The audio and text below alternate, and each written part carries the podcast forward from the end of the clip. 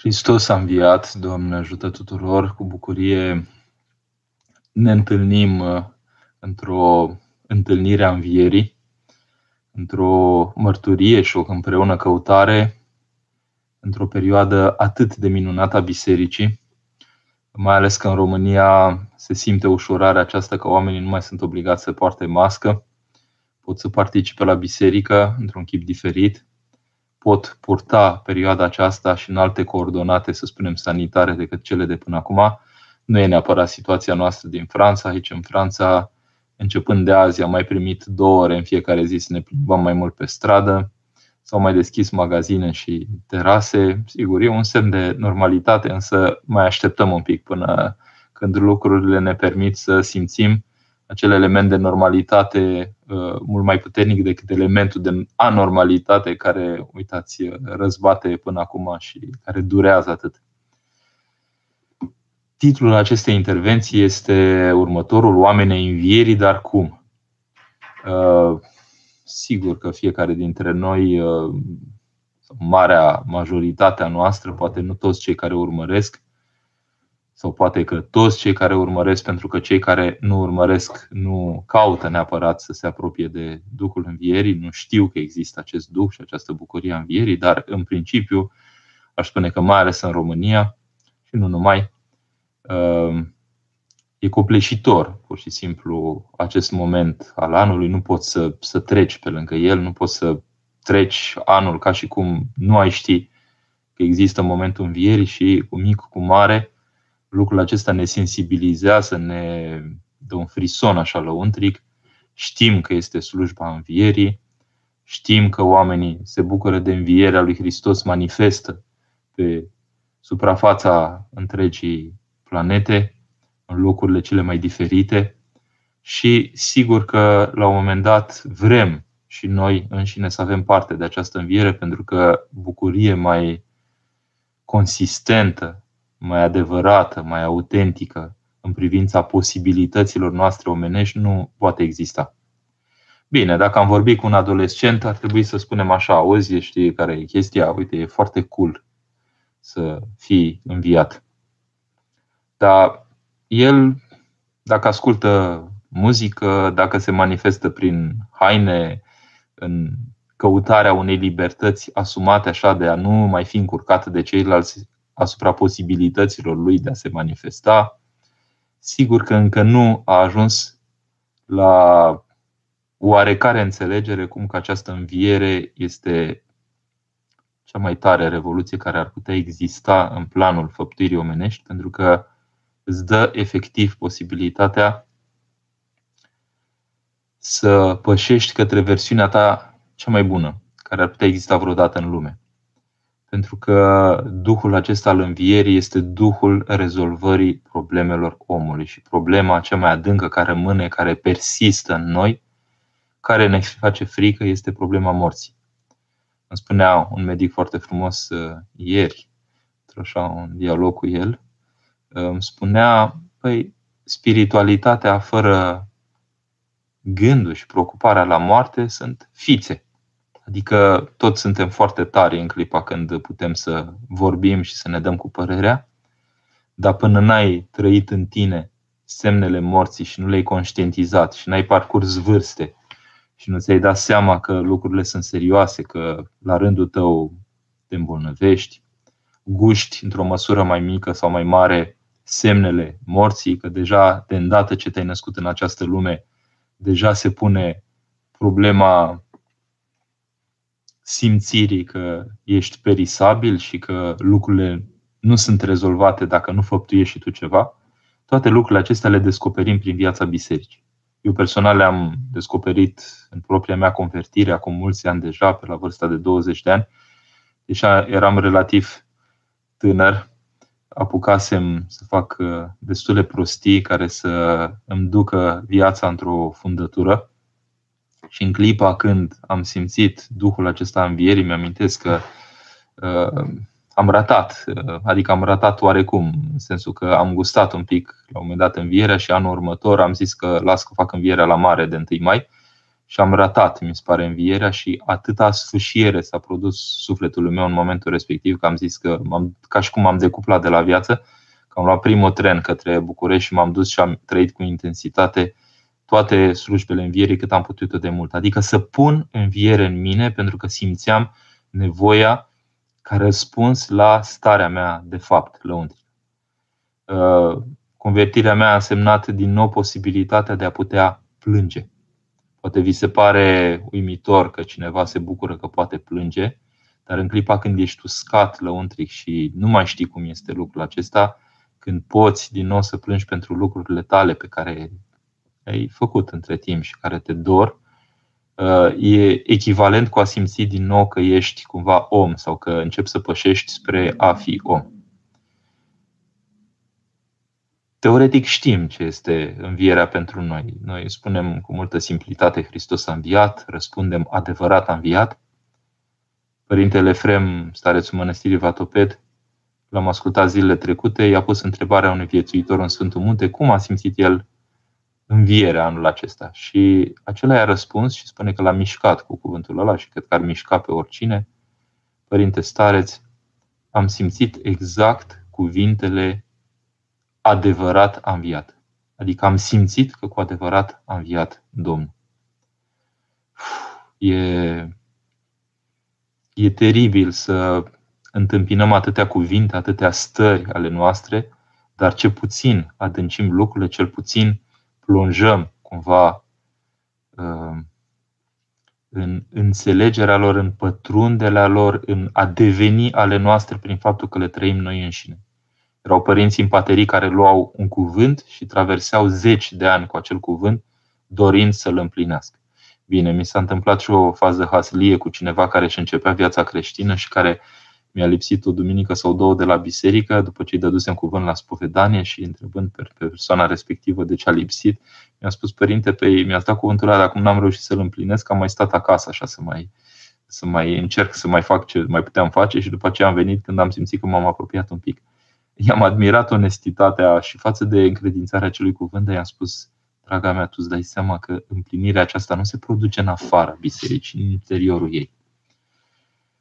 Dacă e un loc al uh, învierii prin excelență în biserică, la mine cel puțin în biserică, în cripta noastră ortodoxă de la Sensul Pis, aș spune că locul ăla învierii, știu că vă așteptați să vă, să vă gândiți la altarul bisericii noastre, sigur e locul de unde țâșnește lumina învierii în fiecare an, da, aveți dreptate, dar locul învierii prin excelență pe care le resimt eu cel puțin așa, este scaunul spovedanii. Adică acolo, prin faptul că eu am spovedit, că alții au spovedit acolo, că eu m-am spovedit acolo, uh, efectiv l-am simțit ca fiind scaunul învierii. Adică este cea mai mare cantitate de oameni înviați pe care am văzut-o am cercetat-o, am atins-o, uh, pentru că pur și simplu oamenii în clipa când vor și simt Duhul cel nou al vieții și îl vor în viața lor, începe sub ochii tăi învierea lor. Deci, aș spune că nu există înviere așa care să se producă mecanic. Adică învierea nu are cum să cuprindă pe nimeni în mod mecanic. Ea cere un, un angajament de viață. Și angajamentul ăsta nu este în exterior, este lăuntric.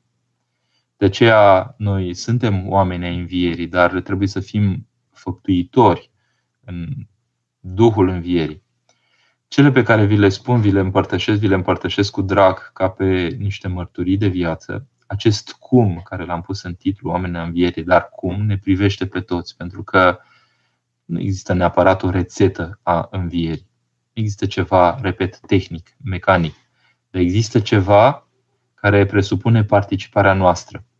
Fără încredințarea vieții noastre lui Dumnezeu pentru ca să se opereze și în noi învierea prin mângâierea Lui, nu suntem oameni înviați, suntem oameni care eventual admirăm faptul că alții înviază, ne atingem poate de oameni înviați care sunt oamenii duhovnicești, ne atingem de cei care mărturisesc înviere prin semnele pe care le dau în jurul lor uh, prin propria lor viață, însă cea mai mare bucurie e să participăm noi înșine la această horă a vieții. Uh, foarte frumoasă slujirea aceasta învierii în Sfântul Munte, în sensul că sunt toate candelabrele acelea care se mișcă, toată bogăția, aș spune chiar beția aproape de lumină revărsată asupra noastră, care ne incită să avem chef să fim vii. Și lucrul acesta, sigur, ne privește personal. Uh, nu căutăm definiții în viața noastră. Noi ne întrebăm cum să facem să ne privească și pe noi. Uh, oamenii își duc viața lor obișnuită, dorm noaptea, se scoală dimineața, merg la lucru, uh, își iau mașina din parcare, dacă și-o mai găsesc, câteodată nu, așa, Ehm, de ce spun asta este că tocmai cineva din parohia noastră a suferit lucrul acesta aici în Franța ehm, și ce suflet trebuie să fie acela care să se ocupe cu lucrurile acestea în loc să se bucure de faptul că e viu și că ar putea să fie purtat spre împlinirea vieții lui. Oamenii dau semnele morții în chip evident prin faptul că sunt răi, Uh, prin faptul că sunt invidioși pe bunurile celorlalți, prin faptul că se preocupă cu problemele aproapelui și nu cu problemele lor. Astea sunt semnele morții. La acestea creștinul răspunde în chip foarte firesc cu semnele vieții, cu semnele învierii lui lăuntrice. Trebuie să fie niște roade ale învierii lăuntrice. Și am constatat oameni înțepeniți, oameni aspriți lăuntric, oameni sălbăticiți în lăuntrul lor, care s-au atins așa cumva de viața bisericii, au intrat în biserică neștiind prea bine ce ar putea să le dea biserica, uh, neștiind exact ce ar putea să facă pentru viața lor și încetul cu încetul au constatat cu surprindere că oferta bisericii era mai mare decât tot ceea ce puteau bănui ei pentru viața lor. Și încetul cu încetul au ajuns să se angajeze ei înșiși pe drumul învierii.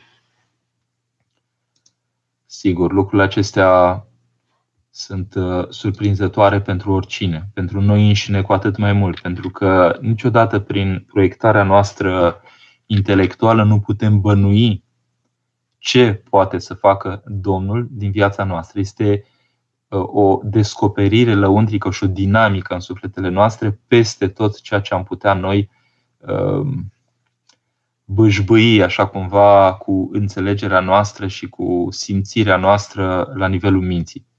Din cauza aceasta este atât de pasionant până la urmă. Cauza asta e atât de frumos, pentru că e un frumos și un uh, pasionant, adică te atrage cumva ca viață, te, te, te, te stârnește cumva în lăuntrul tău, uh, cu o intensitate, să spunem așa, a, a, a simțirii îndrăgostitului. Noi, practic, creștinii, în principiu, nu suntem niște informați despre Dumnezeu, niște cunoscători despre Dumnezeu, suntem niște îndrăgostiți de Dumnezeu. Creștinismul, întâi de toate, nu este o învățătură, creștinismul este o înviere, propria mea înviere, în virtutea învierii lui Hristos. Sigur că vedem că suntem într-o viață dominată de semnele morții, semnele morții sufletești, semnele morții prin bolile care vin și care ne descompun și care ne rănesc. Suntem în plină pandemie, în plin spital generalizat, uh, cu măști pe fețe, mai puțin acum în România, după cum am aflat, dar sigur că toate lucrurile acestea există. Am vrea ca creștinul să aibă efectiv semnele învierii în el, adică veninul să nu-l mai distrugă, uh, moartea să nu-l mai izbească la fel, uh, bolile să nu mai muște din el la fel. Însă cea mai mare și cea mai constatabilă posibilitate a învierii lui Hristos în viețile noastre este învierea noastră lăuntrică duhovnicească, adică prin Duhul Sfânt. Reînnoirea noastră lăuntrică prin Duhul Sfânt. Asta nu ne ia nimeni. Bolile pot veni să, mușcă, să muște din noi. De murit murim, pentru că și Mântuitorul s-a dus pe cruce și a murit a înviat și oameni care au murit după aceea. Deci au murit vieții oameni de două ori până la urmă. Nu știu dacă este o șansă neapărat extraordinară să mor de două ori, să duci durerile morții. Dar ceea ce este sigur este că oamenii înviază, în pofida faptului că sunt atâția care sunt necredincioși în lumea aceasta, care își pun întrebări dacă există vreo divinitate și pe unde ar fi și ce ar putea face, oameni care sunt plonjați în miezul păgânismului contemporan. Dincolo de tot lucrul acesta, există oameni avertizați de sus, de Dumnezeu, prin viața bisericii. Nu numai că Dumnezeu există, ci încredințați lăuntric că El lucrează, că viața noastră e o viață de cultivare a prezenței lui Dumnezeu în noi și că în felul acesta răspundem cu adevărat și eficient la toată mizeria declanșată de existența dărâmării sau rănirii firii omenești care se, trans- care se exprimă prin boală sau prin moarte. Noi așa spunem acum în perioada asta că toate s-au umplut de lumină. Da, da, sigur, trebuie să avem și ochi să, uh, să vedem această lumină, adică să fim niște oameni compatibili cu lumina Hristos, lumină din lumină, Dumnezeu adevărat din Dumnezeu adevărat. Oameni care cultivă lumina, oameni luminofori, am putea să spunem așa, sau cristofori, pentru că Hristos este lumina. Da? Lumina primită de Paști este Hristos însuși, mort și înviat, primit de Paști, intrat în noi, care ne luminează tenebrele noastre lăuntru nostru și ne angajează pe noi într-o viață cu posibilități dumnezești.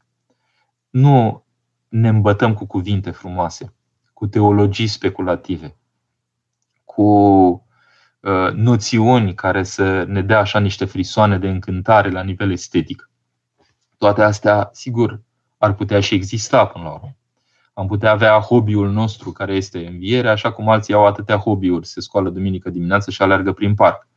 Și foarte bine, pot să alerge, nu e nicio problemă. Însă nu e o problemă de hobby, de preocupare printre altele, de alegere în uh, uh, magazinul acesta universal al lumii actuale, uh, plin de oferte ale oamenilor care fac tot felul de lucruri și le vând. Există această posibilitate de a ne, pur și simplu, de a ne uh, încadra, de a ne grefa pe cel care varsă în noi seva această vieții și ne învie. Ne amintim de această pildă a fecioarelor nebune și înțelepte, de fapt înțelepte și nebune, pentru că întâi de toate accentul este pe, pe înțelepciunea de a ne putea ține de Dumnezeu. Uh, și sigur că în sensul acesta, ca să devenim oameni ai învierii sau să fim oameni ai învierii, avem nevoie de un angajament al prezenței, al candelei, dacă pot să spun, al candelei aprinse. Dacă vreți mai frumos, al licuriciului, da? adică care să lumineze în noapte așa, și să poarte în lăuntru lui uh, aprinsă uh, căutarea aceasta, tânjirea aceasta după Dumnezeu. Uh, la modul foarte concret în biserică, lucrul acesta se petrece prin cultivarea rugăciunii lăuntrice, printr-o stare de veche, nepsis, spunem noi așa din greacă, dând și numele, uh, hai să spunem, ascorului din Occident. Da? O căutare de așteptare veghetoare a mirelui, care vine și se instalează în viața noastră. Nu după ora 12, cum am putea crede din acea pildă, pentru că e tot timpul uh, prezent cu noi, însă acolo se produce mișcarea înveșnicitoare, dacă pot să spun așa, și definitivă și irreversibilă și uh, gata, ușile s-au închis și am, am intrat în veșnicie. Da? La modul concret, eu personal, în clipa când am, când am aflat că există duhovnicie, viață duhovnicească, că există realități duhovnicești, sigur că aflăm și că există partea întunecată. Uh, ne este de folos să știm că există, nu ne interesăm de ea dar știm de existența ei. Nu ne preocupăm cu ea, dar știm de existența ei. La spovedanie nu ne preocupăm cu păcatul, ci ne preocupăm cu învierea din noi, să-i facem loc, dând la o parte păcatul. Vedeți, tot demersul este unul pozitiv, nu unul negativ. Și devenim oameni ai bucuriei. Dar de ce ai bucuriei? Ai bucuriei nu pentru că am bifat ideologic faptul că am învățat niște lucruri despre Hristos, m-am pus bine cu El și atunci Dumnezeu văzând stăruința mea, o să aibă grijă de mine în veșnicie și, uh, bun, cumva l-am câștigat așa pentru că i-am dat un pic de atenție din partea mea. Mare atenție pe care am dat-o două ore sau trei ore săptămânal la uh, liturgia de duminică. Nu asta este miza. Adică, sigur, liturgia de duminică este absolut esențială. Eu nu cred într-un om al învierii care nu participă la slujba învierii prin excelență, care este liturgia de duminică. Asta e, e și logic, dar și neteologic. Însă suntem oameni ai, bucur- ai bucuriei prin faptul că trăim propria noastră îmbucurare lăuntrică. Adică numai cineva care s-a rănit și a văzut că singur nu face față realității. Că lăuntric suntem plonjați tot timpul spre mediocritate, ne, ne, ne fură această mediocritate a, a vieții noastre lăuntrice, ne, ne ține niște coordonate jalnice, niște coordonate de, de, de, de, de neputință, de, de micime, de lipsă de orizont. Da? Chiar în propria noastră viață. Tindem tot timpul spre lucrurile mici, spre lucrurile neesențiale. Și în clipa când ne dăm seama de neputința asta și cerem ajutorul lui Hristos în lăuntru nostru și spunem, Doamne, am ajuns la concluzia că fără tine nu putem face nimic. Eu, dar să fie concluzia mea. Mântuitorul o spune, fără mine nu puteți face nimic. Da, dar îl și crezi. În clipa când lăuntric vezi că lucrurile chiar se produc așa. Începe pe fondul plânsului nostru sau, ca să nu folosesc cuvinte mari, măcar regretului nostru că nu am știut să fim altfel ca oameni, că nu am știut să ne împlinim altfel, că nu am știut să, să punem lucrurile alea cu adevărat care meritau în viața noastră și ne-am lăsat prinși de tot felul de bălării.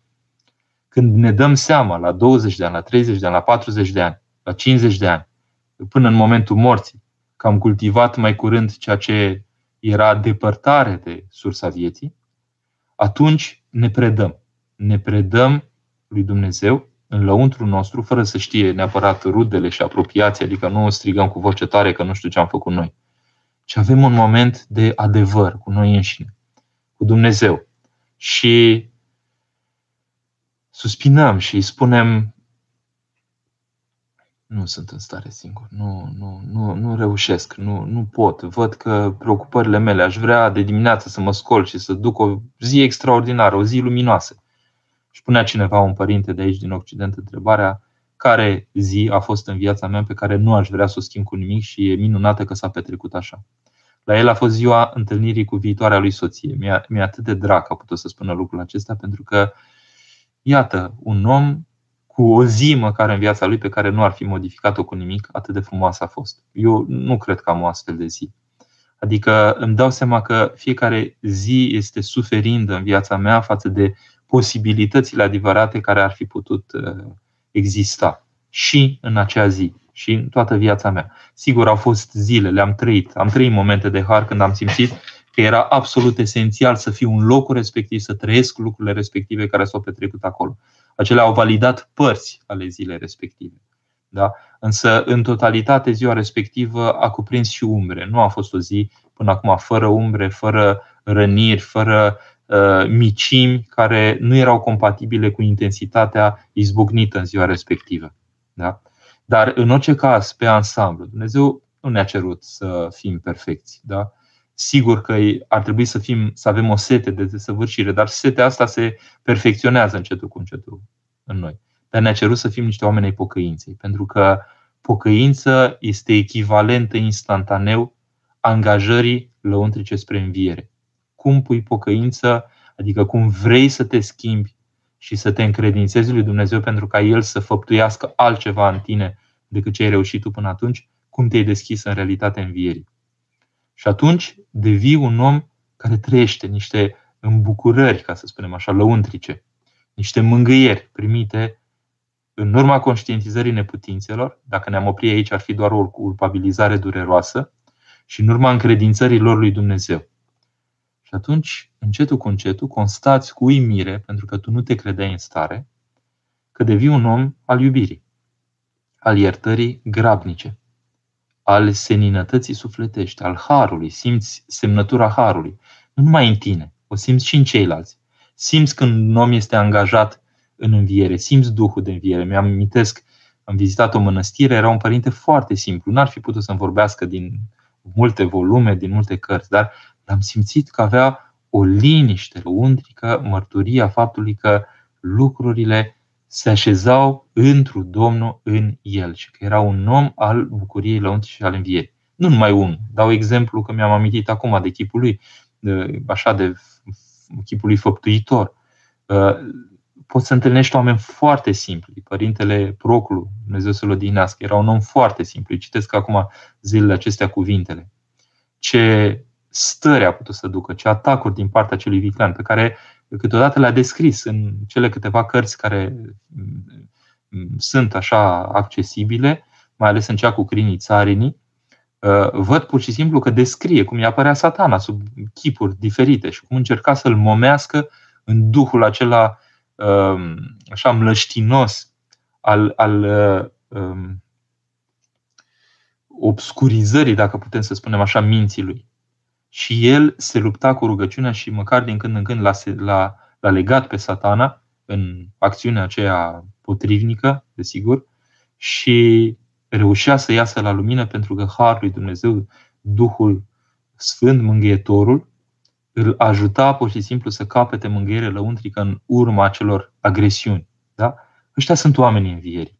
Și uh, deseori avem printre noi și nu ne prindem pe ce lume suntem.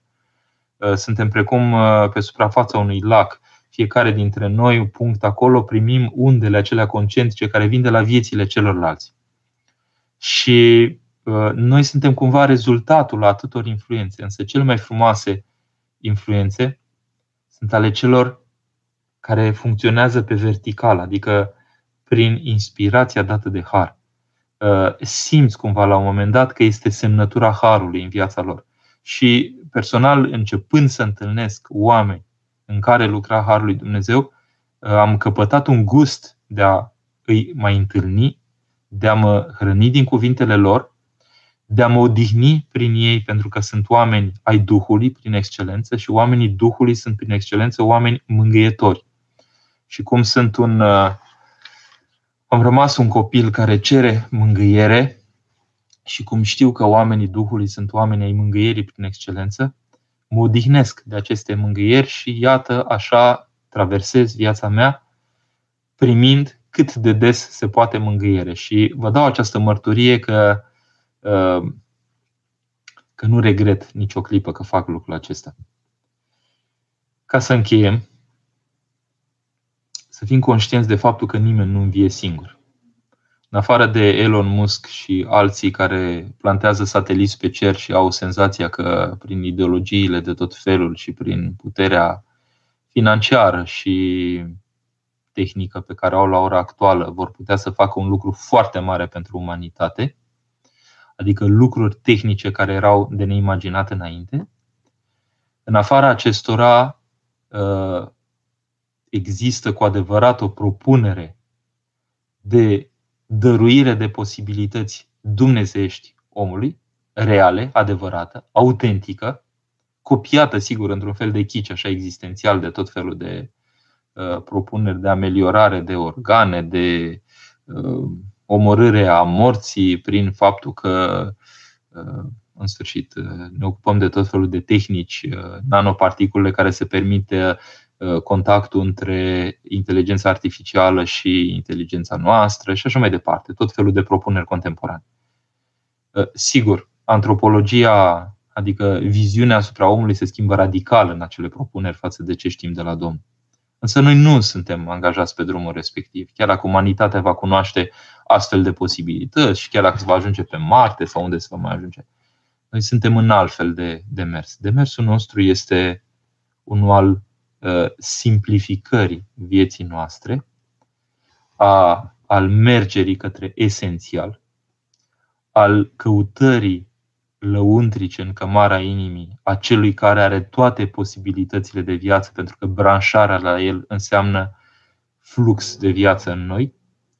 Nimeni nu învie singur, cum spuneam, ci Hristos în el aduce Duhul de viață, în urma faptului că ne-am predat cu bună voie lui Hristos pentru a face El ce știe mai bine, adică să învieze și să ne învieze pe noi. Deci aș spune că omul al învierii este celui care îi pasă, din simpatie, din compătimire, adică din împreuna pătimire cu celălalt, de toți, de toți cei din jur, de cei de a căror viață s-ar putea cu ușurință dezinteresa, însă El, prin Duhul lui Dumnezeu, în lăuntrul lui, se poartă cu ei ca și cum sunt frații lui cei mai iubiți, îi poartă, îi iubește uh, contribuie la viața lor.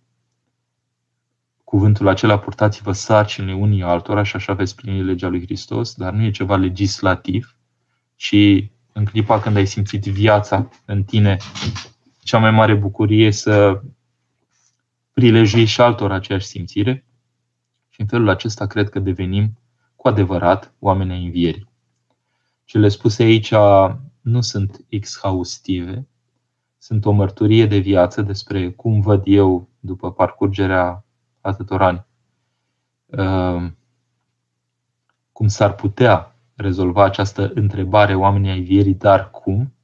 V-am exprimat niște mărturii care vin din, nu numai din viața mea, sigur, sunt, mărturia mea de viață e hrănită de mărturia unor oameni adânci, spre care mă orientez cu înțelegerea, cu căutarea, cu tatonarea mea, cu bâșbâirea mea și nu vă doresc decât să reușiți mult mai bine decât am făcut eu și pur și simplu să manifestați, să ajungeți să manifestați în propria alcătuire învierea, pur și simplu. Pentru că noi nu suntem niște teoreticieni a învierii, ci niște căutători de făptuire a învierii. Adică ceea ce ne interesează la momentul de Paști nu este numai că există lumină în biserică, ci că lumina aceasta o primesc și eu.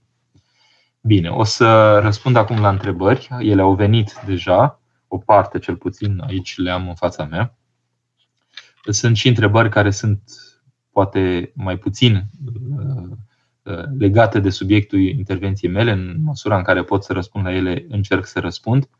Uh, întâlnirea noastră este sub egida Întreabă preotul, însă și eu vă îndemn să întrebați preotul în raport cu cele spuse aici, pentru că aș vrea pur și simplu să frământăm, să adâncim, să înțelegem, să ne angajăm, să ne schimbăm, să umblăm la mentalitatea noastră, să nu fie doar o întâlnire în care ni s-a mai spus un pic câteva cuvinte frumoase despre înviere, ci întrebarea pe care să ne o punem cu ce pot, ascultând mărturia aceasta, să schimb și eu ceva din momentul acesta în viața mea, să fiu altfel, să fiu mai, mai aproape de înviere, mai aproape de propria mea înviere. Asta ne interesează. Pentru că viața creștină nu este o viață de ascultare pioasă a celor care uh, învață din cărți să ne spună lucruri frumoase, ci este o viață de angajament propriu. Asta înseamnă să, să mergi spre înviere. Ne vor mânca, uh, ne va mânca lupul cel înțelegător, adică cel rău, da, de care vorbim în Uh, rugăciunile de împărtășanie dacă nu există un angajament real al nostru spre înviere, adică să începem să simțim roadele învierii încă din această viață. Și de îndată ce se apropie frica de moarte de noi, sigur că intrăm în fibrilație și nu mai știm ce să mai facem. Și atunci avem nevoie mai mult ca niciodată de înviere, de simțirea învierii, de, de copleșirea asta, de, de bogăția aceasta. Știți? Din cauza aceasta vă spun toate lucrurile acestea, că Uh, noi suntem foarte filozofi și foarte teologici, așa, cu lucruri frumoase, până când uh, ajungem să simțim pe piele proprie propriile noastre diminuări, răniri, uh, bulversări și așa mai departe. Și de acolo începe să țâșnească o experiență cu adevărat, cum să spun, îmbogățitoare. În general, când ne e bine, ne, ne, ne ține starea aceasta mai departe de înviere decât atunci când nu ne e bine. Recunosc lucrul acesta, deși nu caut să nu fie bine. Să-i răspund lui Bogdan care cărți ale Bibliei trebuie citite în cheie metaforică și care nu. Bogdan, lucrurile sunt simple. Cine a scris Biblia aceasta? În primul rând că există Noul Testament și Vechiul Testament. Da? Uh, Noul Testament este cuvântul lui Hristos. Biblia, dacă vreți, este, să spunem, o mărturie de prezență a lui Dumnezeu în sânul umanității Vechiul Testament înainte de întruparea lui Hristos, Noul Testament după întruparea lui Hristos. Există cărți și există pasaje în aceste cărți ale Vechiului Testament care îl privesc pe Hristos. De unde aflăm asta? Păi de la Hristos însuși, când le tâlcuia lui Luca și Cleopa pe cale, lucrurile care îl priveau pe el în toată rânduiala aceea vechi testamentar. Da? Deci știm că nu totul era Uh, în cea mai mare consistență și direct către Hristos, dar scopul Vechiului Testament este să deschidă pe om spre venirea lui Hristos. Deși este taina cea din veac ascunsă și de înger neștiut, adică atât de tainică în sânul Dumnezeirii încât nimeni nu știa de ea. Da? Deși, uh, sigur că taina aceasta este făcută să-i cuprindă pe toți oamenii chiar dacă a fost atât de tăinuită, Dumnezeu s-a ocupat cu, cu pregătirea oamenilor pentru ca taina aceasta să poată cu adevărat să fie primită de ei. Da? Deci, Biblia, întâi de toate, cheia de lectură a Bibliei trece prin Noul Testament, pentru că acolo este Hristos și cuvântul lui Dumnezeu întrupat. Metaforic, nu este ca la literatură. Adică Biblia trebuie citită cu o cheie de înțelegere. Și cheia de înțelegere a Bibliei este Duhul Sfânt. Uh, Părintele Constantin Coma, nu știu dacă îmi pică ochii acum imediat peste uh, volumul lui. Sigur, am un volum al lui, dar nu știu dacă este cel, adică nu e cel bun, aici este despre vederea lui Dumnezeu. Deci este un volum aici, dar are unul care se numește uh, erminia biblică. Adică erminia biblică se, ocupe cu, se ocupă cu criteriile de interpretare ale Scripturii. Și el spune că adevărata erminie ortodoxă este prezența Duhului în noi. Deci, dacă vrem să citim cărțile Bibliei, trebuie să-L avem pe Duhul Sfânt în noi. Și în același timp, cuvintele inspirate ale Scripturii ne aduc prezența Duhului în noi. Deci noi să ne apucăm să începem să citim sub oblăduirea bisericii și vom constata că există o energie necreată, o energie dumnezeiască care se degajă în noi din cuvintele lecturii și sensurile respective se deschid în noi. Aceasta nu este o interpretare uh, simplu metaforică, în sensul că căutăm un înțeles în spatele înțelesului literar și în felul acesta ne odihnește cumva conștiința că am înțeles ceva mai mult decât spunea uh, așa cuvântul, uh, cuvântul ad literam, dacă putem spune așa. Nu asta este miza. Miza este că ne dă Duh Sfânt Evanghelia dacă o citim și Evanghelia și faptele apostolilor cu ele să începem în Biblie, pentru că ele sunt cele impregnate de Cuvântul lui Dumnezeu întrupat și ne deschid spre simțirea Duhului. Da? Și atunci, sigur că cheia de lectură, care este Duhul Sfânt însuși, ne va deschide către adevăratul conținut al Bibliei, care este lucrare și exprimare a Duhului Sfânt în istorie. Da? Am încercat să fiu cât se poate de clar. Dana, părinte, când a apărut salutul Hristos a înviat în biserică și până când putem saluta astfel? Există mai multe păreri, din această cauză am decis să vă întreb. Nu știu care sunt părerile pe care le-ați auzit și nu am făcut niciodată și nu m-am interesat, nu am un studiu, să spunem așa, care să vă dea o anumită precizie. Însă ceea ce sunt convins uh, că face acest salut Hristos a înviat este mărturie în contextul în care învierea lui Hristos nu s-a produs în fața tuturor. Da? În primul rând, momentul învierii, momentul învierii cuprinde taina lui, nu l-a văzut nimeni. Nu a văzut nimeni pe Hristos înviind. Da? Nimeni dintre oameni. Pe Hristos înviat însă l-au văzut mai mulți. Maria Magdalena, ucenicii, Toma care l-a atins și atâția ucenici. Da? Nu a apărut tuturor, nu a apărut la televiziune, nu a apărut în mijlocul templului nu a apărut în fața celor care uh, l-au rănit, condamnat, scuipat, batjocorit și așa mai departe. Da? E, cum a apărut acel dialog, spuneți că l-au luat și că l-au dus ei nu știu unde, ca să nu se răspândească cumva cum că s-a împlinit cuvântul, dărâmați acest templu și îl voi învia după trei zile, îl voi ridica după trei zile, da? care era templul trupului lui, da? Uh, a apărut această acest acces dubitativ, ca să spunem așa, vis-a-vis de învierea lui. Și atunci creștinul merge în mijlocul oamenilor și le dă mărturie prin însăși viața lor că Hristos a înviat. Deci are sens acest, acest salut, Hristos a înviat, adevărat a înviat, pentru că primele momente au fost momente de mărturie dinspre niște ucenici către alții, mărturia bisericii, hai să spunem, embrionare și primare către lumea întreagă, Uh, Toma spune, dacă nu voi atinge, nu voi crede și biserica la momentul respectiv, din care făcea și el parte, era adunarea celorlalți ucenici, îi spune uh, Hristos a înviat, dacă nu voi atinge, nu voi crede. Uh, și când îi apare Mântuitorul, Domnul meu și Dumnezeu meu. Este practic adevărat a înviat acolo. Înțelegeți? Deci, nu știu când a apărut salutul, dar tensiunea aceasta, să spunem așa, a izbucnirii luminii învierii, este dintr-un început ca mărturie a bisericii în fața oamenilor. Și nu fi necredincios, ci credincios. Da? Fericiți cei ce nu au văzut și au crezut, vedeți? Hristos a înviat, adevărat a înviat și asta este în sensul fericirii cei ce nu au văzut și au crezut. Înțelegeți? Și în felul acesta se răspândește învierea. De exemplu, uh, s-a extins acest salut cu Hristos s-a înălțat, adevărat s-a înălțat. Dar nu a fost niciun dubiu vreodată că Hristos s-a înălțat. Da? Și atunci nu are sens salutul respectiv. Cel puțin sper că nu o să-i stresez pe unii din diverse regiuni ale țării care au extins acest salut. Uh, e drăguț până la urmă, dar nu cred că răspunde unei, unei stări de fapt care să vină uh, din, din biserică de demult. Mihai, să fac pomenirea morților între învierea Domnului și Rusalii. Uh, după Duminica Tomei, din cât știu, până la Rusalii, uh, sunt și alții care îmi pare că nu le încurajează cel mai tare, pentru că suntem în duhul acesta, uh, cum să spun, copleșitor al învierii, dar în principiu după Duminica Tomei este în regulă. Ioana. Ce să le răspunde celor care nu cred că Sfânta Lumină care spugar la Ierusalim este o minune și nu un aranjament omenesc? Am avut discuții legate de acest subiect, inclusiv cu rudele apropiate care nu cred în minunea de Paște. Ioana, nu cred că avem o forță demonstrativă de tip tehnic.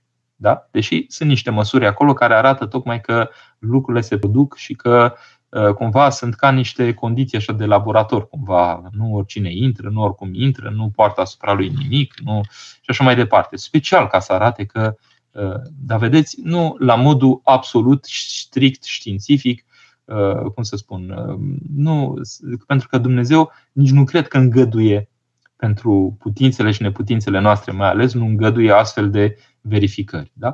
Este tot o, um, o, o primire prin credință, nu e o primire prin știință. Și atunci eu nu cred că avem neapărat argumente, Ioana, uh, să le dăm ceva astfel încât să fie obligați să creadă. Și cred, pentru că pur și simplu cred că Dumnezeu nu vrea ca cineva să fie obligat să creadă în uh, pogorârea Sfintei Lumii. Ceea ce vă poate mira este faptul că această pogorâre a luminii s-a petrecut și în momente care nu erau de înviere. De exemplu, sunt înregistrări care arată aceleași flash-uri, de exemplu, care, care izbucnesc și chiar lumânare aprinsă în Biserica Sfântului Mormânt și în alte momente decât la înviere. Da?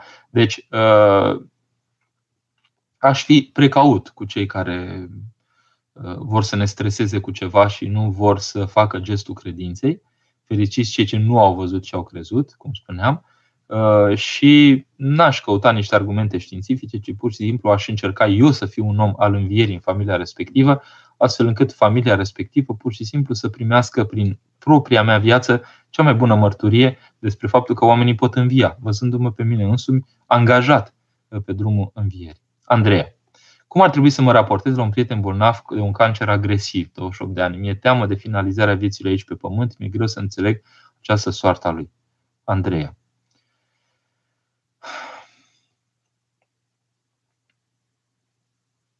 El, pentru câtva sunt eu și eu pentru câtva sunt el.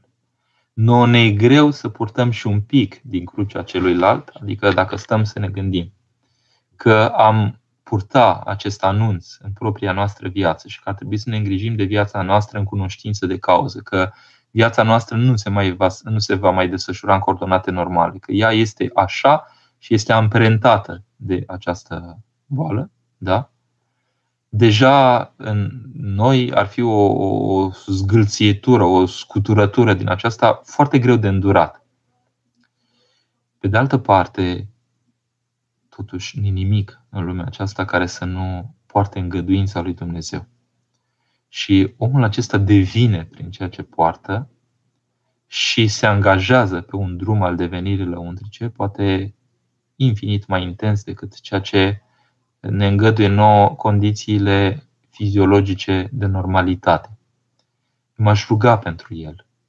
I-aș adresa multă dragoste și multă delicatețe Uh, nu m-aș feri de el pe cât aș putea și aș încerca să rezolv în lăuntru meu dificultatea aceasta, da, lăuntrică pe care o resimțiți, cu rugăciuni, astfel încât când aș primi mângâiere în lăuntrul meu pentru mine și pentru el, să merg în întâmpinarea lui cu cele primite în lăuntrul meu. Și în felul acesta cred că l-aș ajuta și pe el real.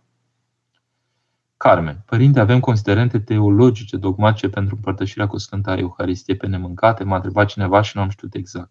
Da, e o hotărâre, sunt canoane. Vedeți că în biserica primară era cina aceea care chiar și cina cu Mântuitorul au gustat anumite lucruri, dar era o bună cuvință a prezenței lor, în sensul că nu au transformat lucrul respectiv în altceva.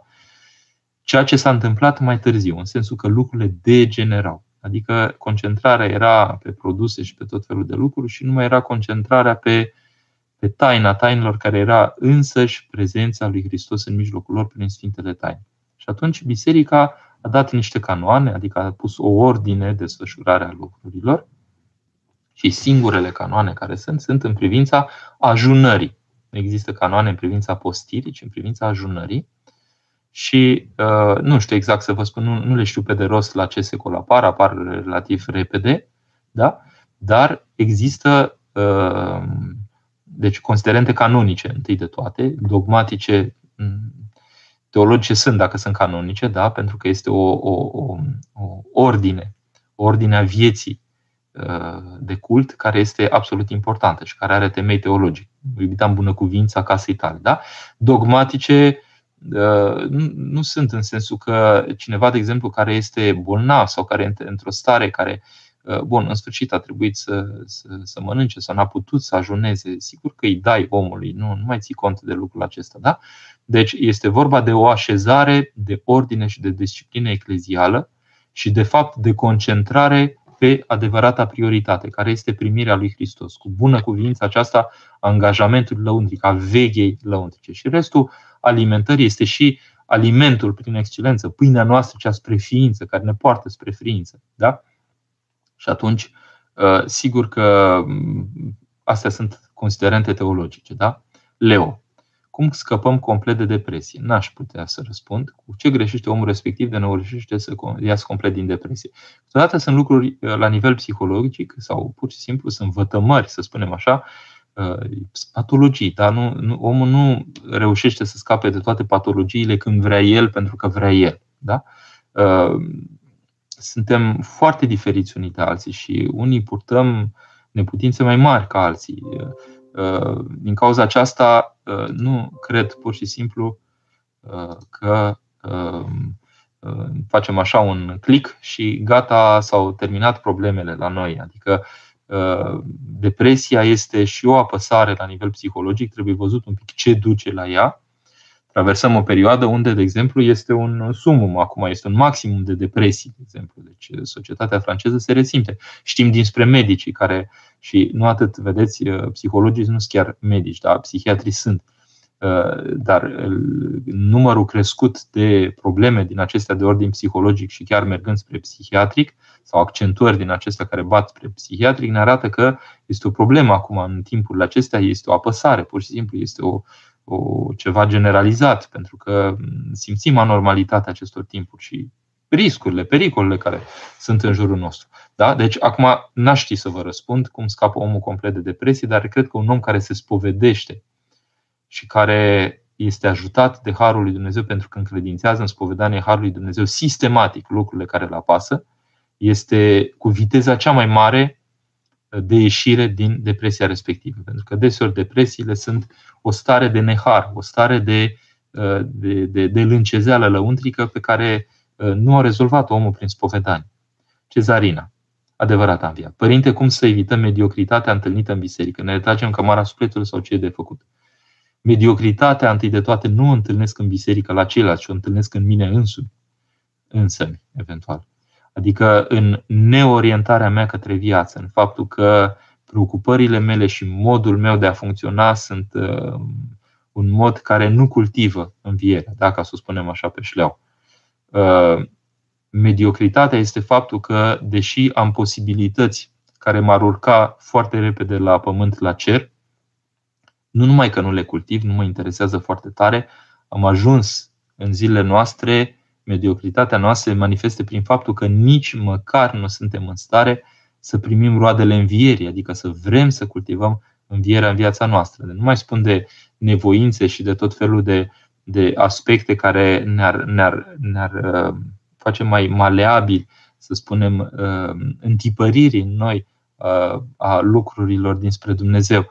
Da? Dar noi pur și simplu suntem chemați la, așa ca omul ăla nepregătit la, la cină și nu vrem nici măcar acolo să intrăm, spune că suntem ocupați și că avem tot felul de lucruri de făcut. Asta se numește mediocritate și la aceasta stare uh, de a spune noi cumva ne descurcăm și fără Dumnezeu, așa credem. Sigur, pe măsură ce anii trec și vedem cumva experiența celor din jur și faptele de viață celor, ne, începem să ne orientăm către esențial. Vedeți, la, la Brâncuș este un lucru fascinant faptul că ai fost s-a preocupat cu această esențializare, cu a, a simți în, în lucruri ceea ce este esențial. A fost rugat să uh, facă o pasăre da? și el spune, n-am putut să fac o pasăre, am făcut un zbor. Da? Deci a căutat întotdeauna esențialul a ceea ce se exprima în, în jurul lui. Și asta ar trebui să vedem și noi, să esențializăm lucrurile. Și să, cezarina, să cultivăm relații duhovnice, să cultivăm relații cu oameni frumoși, cu oameni angajați, cu iconari, cu oameni din artă, cu, cu cum să spun, am putea să avem niște legături omenești, adevărat foc de artificii, cu oamenii frumoși, cu oamenii care, care sunt vii, care scot lucruri vii. Asta e pledoaria mea pentru, pentru înviere. Sunt atâția oameni minunați, sunt universuri minunate, fiecare om e un univers. Sunt niște exprimări unice ale posibilităților omului în zilele noastre. Este minunat să ai prieteni minunați, ai prieteni angajați, uh, prieteni, cum să spun, um, uh, nu inventivi, dar cumva creativi, să spunem așa, creativi în sensul, în sensul credinței, care scot lucruri noi, care scot lucruri proaspete care îi bucură pe ceilalți. Eu aș avea legături pur și simplu așa, mi-aș dori să am legături cu oamenii aceștia frumoși, cât mai mult cu putință, uh, prin care uh, frumosul pe care îl stârnește cineva să inspire în propria mea viață frumosul pe care aș putea să-l stârnesc eu. Înțelegeți, Cezarina? Și în felul acesta devine un foc de artificii și viața mea și viața lor și viața noastră împreună. Și vom mulțumi lui Dumnezeu cu recunoștință pentru faptul că i-am avut tovarăși de drum în această lume, pentru faptul că am fost în același timp cu ei angajați. Eu îi dau slavă lui Dumnezeu pentru uh, părinții mei duhovnici, pentru, pentru oamenii frumoși pe care pronia lui Dumnezeu mi-a, mi-a dat, astfel încât uh, eu să, să, să înfloresc sub, uh, sub acoperirea lor. Deci să înflorim. Da? Cătălin. Uh, nu, Mihai. Părinte, ce înseamnă celui ce are îi se va da, dar cel ce nu are îi se va lua. Îi se va lua și ce are. Mihai, eu interpretez personal lucrul acesta uh, prin uh, baremul acesta uh, minimul, dacă putem să spunem, de care avem nevoie pentru ca să, împăr- să pășim în împărăția lui Dumnezeu. Dacă cineva are mai puțin decât acest barem, adică precum fecioarele, fecioarele nebune, neînțelepte, care nu aveau suficient un de lemn în candelă astfel încât să ardă, să ardă către veșnicie, da? nu puteau să treacă. Dacă celelalte le dădeau, nu treceau niciunele. Deci aveau nevoie de minimul acela pentru ca să intre la nuntă și să lumineze. Dacă nu avem minimul acela, și ce avem nu va mai putea fi cu nimic de folos pentru că uh, nu ne duce în împărăție și se pierde, practic, se irosește. Iar cel care are va primi și mai mult, pentru că odată intrat în împărăție, eu cred că este o creștere, adică suntem angajați într-o, într-o, într-o inerție pur și simplu Uh, așa, care, care uh, rodește în continuare în veșnicie. Da? Simina, adevărat a înviat, cum putem să înțelegem pilda celor 10 fecioare și ce credeți că e un de lemn? Lucrurile sunt foarte precise, nu uh, caut o explicație a mea personală, da? uh, ci Sfântul Serafim de Sarov ne spune foarte limpede că un de lemnul acela în candele este prezența Duhului Sfânt în viața noastră și uh, ardem, un om poate să ardă în Hristos, în Duhul Sfânt, uh, Duhul Sfânt fiind combustibilul vieții lui lăuntrice. Deci dacă nu avem prezența Duhului Sfânt, nu ardem în Hristos. Oare nu ardeau în noi inimile noastre când ne vorbea pe cale? Da? Spun uh, Luca și Cleopa, Duhul să nu-l stingeți. Vedeți? Viața creștină este o viață de ardere în Hristos. Numai că trebuie cineva să alimenteze această ardere și această ardere nu poate fi alimentată decât de singurul combustibil care o întreține, care este prezența Duhului Sfânt. Da? Deci, în sensul acesta, vă rog să citiți Simina uh, interpretarea aceasta, dialogul cu ucenicul Motovilov, a Sfântului Serafim de Sarov, în care îi descrie foarte precis din punct de vedere duhovnicește ce trebuie să facă un om astfel încât cu adevărat să se înscrie într-un demers care e lui spre mântuire. Da? Deci singura posibilitate de a, de, a, de, a, de a făptui autentic este să dobândesc prezența Duhului Sfânt. Simina, citiți, vă las, nu vă conspectez eu, dar citiți această mărturie, ucenicul Motovilov împreună cu Sfântul Serafim de Sarov și veți înțelege foarte precis. Este un, un cuvânt care ni se adresează nouă celor de azi. Pentru că spune asta este singurul mod mântuitor, acela de a face faptele care îți sporesc prezența Duhului Sfânt în tine. Ce este închinarea în Duh și în adevăr? Păi, lucrurile sunt foarte simple. SW, da? Ehm, adică numele dumneavoastră celui care mi-ați adresat această întrebare. Ehm, în primul rând, viața creștină este o viață de închinare, o viață de raportare la Dumnezeu ca la Dumnezeu. Nu este o, nu mă adresez lui Dumnezeu așa cumva uh, colegial, ci sunt în conștiința faptului că față de Dumnezeu uh, adresarea mea este o închinare în realitate. În Duh, pentru că este uh, Duh, Dumnezeu, da? în afară de Fiul lui Dumnezeu întrupat, da? este uh, Dumnezeu rămâne Duh, da?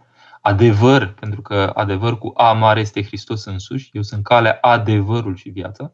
Deci un om care se ține de Dumnezeu este în adevăr, adevărul Hristos. Deci adevărul este persoană dumnezeiască pentru noi creștini și nu niște concepte pe care le-am numit noi ca fiind adevărate, dar tot ceea ce iese din viața lui Dumnezeu către noi vine dinspre adevăr către noi. Da? Și cam așa. Ecaterina, cu drag, nu mai știu exact contextul, dar mil al Domnului, slavă Domnului pentru toate. Ca omul învierii trebuie să și mor păcatului. Dar dacă nu părăsesc păcatele și mă străduiesc, recunosc că nu unde ajuns, mai pot eu găsi calea spre înviere? Uh, noi nu suntem niște oameni ai perfecțiunii. Sigur că ar trebui la un moment dat în viață să ne vină această, această înțelegere și această idee că efectiv cel mai frumos din tot ceea ce se poate întâmpla cu noi este că devenim oameni ai învierii. Da? Uh, să facem ce putem. Da? Uh, faptul că spovedesc continuu păcatele, practic, nu este decât un demers al învierii, pentru că sting semințele morții din mine. Și la un moment dat, uh, ca într-un organism care încearcă să fie cuprins de boală, știți, dacă reducem focarele din noi, Uh, dacă nu lăsăm să se răspândească metastaze în noi. Da? Suntem niște oameni care suntem cu adevărat luptători. Noi asta trebuie să facem, să nu lăsăm lucruri care pot să, să, să genereze moartea în noi și să fim onești cu noi. Mergem la spovedanie și ne spovedim cu tot ceea ce știm noi că ar trebui spovedit și e, e ceea ce trebuie. Ioan. Pentru a dormi mai repede, mă concentrez să ascult la căști, fie pe părintele noi, ca fie pe părintele propriu. Îmi dau multă pace. De ce oare ne dau multă pace? Pentru că simțim că e viu ceea ce ne spun. Pot spera că aceasta s-ar putea apropia cumva de furarea în somn din Sfânta Cugetare. Uh, da, e foarte frumos că puneți această întrebare, mai ales în contextul Părintelui Proclu. El vorbea de, de această cugetare, dar la el cugetarea aceasta sfântă era în urma rugăciunii, adică rugăciunea la un moment dat nu mai putea să o ducă pentru că încordarea lui lăuntrică cu mintea era până cât se putea duce, așa, după care își lăsa mintea cumva să, să, să plece în anumite gânduri curate, până când veneau semințele acelea ale morții, așa, ale celui rău, în sensul că începea să-i murdărească la nivel de gând și atunci din nou se punea pe rugăciune. Ceea ce faceți uh, așa, sigur că cumva e compatibil, în sensul că dacă vă puteți și ruga în momentul respectiv e minunat, dacă nu ascultați pur și simplu ca să vă odihnească lăuntric lucrurile respective, și încercați să nu primiți niciun gând negativ în sensul ăsta, adică să vegheați să nu intre gânduri de tot felul și dacă vă adorme lucrul acesta eventual cu, cu, cu rugăciune, dacă s-ar putea să vă adormă din rugăciune ascultarea respectivă, uh, este, este minunat. Luca, cât este omul ființă rațională și cât este ființă spirituală? Cum așa? Este și ființă rațională și ființă spirituală. Uh, spiritual acesta l-aș numi mai curând duhovnicesc. Da? Uh, duhovnicia nu omoară raționalitatea dar o poartă spre niște posibilități pe care raționalitatea în cheia ei strict naturală umană nu le poate bănui. Da? Că este o plinătate a exercitării rațiunii, spune uh, părintele Dumitru Stăniloae. Adică este o, este o depășire, este cu plus, este o depășire a posibilităților obișnuite ale funcționării raționale în viața duhovnicească și nu o lipsă, nu o anihilare a raționalității. Da? Deci omul este o ființă rațională, însă raționalitatea purtată de exercițiu duhovnicesc devine o rațiune, o raționalitate duhovnicească sau înduhovnicită. Da? Și cu posibilități deosebite. Mi-amintesc de părinte Teofil Părăian, că el pur și simplu, adică vorbea foarte rațional, dar erau niște rațiuni ale credinței, nu erau niște rațiuni analitice ale științei. Asta nu însemna că era mai puțină raționalitate acolo. Da? Ioan, ce să facem dacă simțim că îi deranjează pe ceilalți că salutăm cu Hristos a înviat? Am observat că sunt salutat de creștini ortodoxi tot mai des cu bună ziua. Eu glumesc cu ei, le spun adevărat a înviat. Când nu m-au salutat cu Hristos a înviat, le răspund adevărat a înviat și sigur mai în glumă, mai în serios, au primit mesajul. E doar o posibilitate, puteți găsi și altele. Însă, câteodată glumind serios așa, oamenii se deschid. Părintele Proclu știa și mi-a și spus că oamenii din ziua de azi sunt foarte puțin așa, sunt foarte bruiați și foarte puțin pregătiți să primească lucrurile dacă le vorbești prea serios și atunci dădea deseori pe glumă și în felul acesta foarte multe lucruri le-am primit și eu și alții pentru că le găsea un canal de comunicare mai adaptat stării noastre. Uh, nu știu dacă îi deranjează neapărat pe ceilalți, însă îi putem stârni în chipul nostru așa mai șugubăț și uh, cred că învierea poate să intre și așa ca uh, conștiință, ca, ca, ca mărturisire din partea noastră. Așa ca un gând de final, pentru că am terminat toate întrebările. Pe toți ne paște teoretizarea în viața bisericii, mai ales cei care fac studii de teologie. Învățăm să vorbim, să transmitem celorlalți. Misiunea preotului este o misiune de a mărturisi celorlalți. Este numai că are posibilitatea, dar este chemat la modul acesta de făptuire de a mărturisi celorlalți despre realitatea bisericii, însă mărturisirea cea mai onestă trece prin propria experiență și prin experiența celorlalți. Uh, din cauza aceasta uh, este inevitabil uh, cumva să trebuie cumva să fii simțit și tu gustul învierii ca să poți să le vorbești altora despre înviere. Sigur că ne-ar bucura în ziua de azi să invităm la doxologia oameni care au înviat efectiv, da? Ar fi o mărturie extraordinară să știi că cineva a fost mort și că a înviat și vine la doxologia și îți vorbește. Însă mărturia bisericii nu este despre învierile acestea care sunt trecătoare. Mărturia bisericii este despre învierea neperisabilă care este scularea din morți lăuntrica omului. Și aici experiențele noastre, chiar mai mici sau mai mari, uh, sau chiar foarte mici, sunt folositoare celorlalți pentru că vin din propria noastră viață.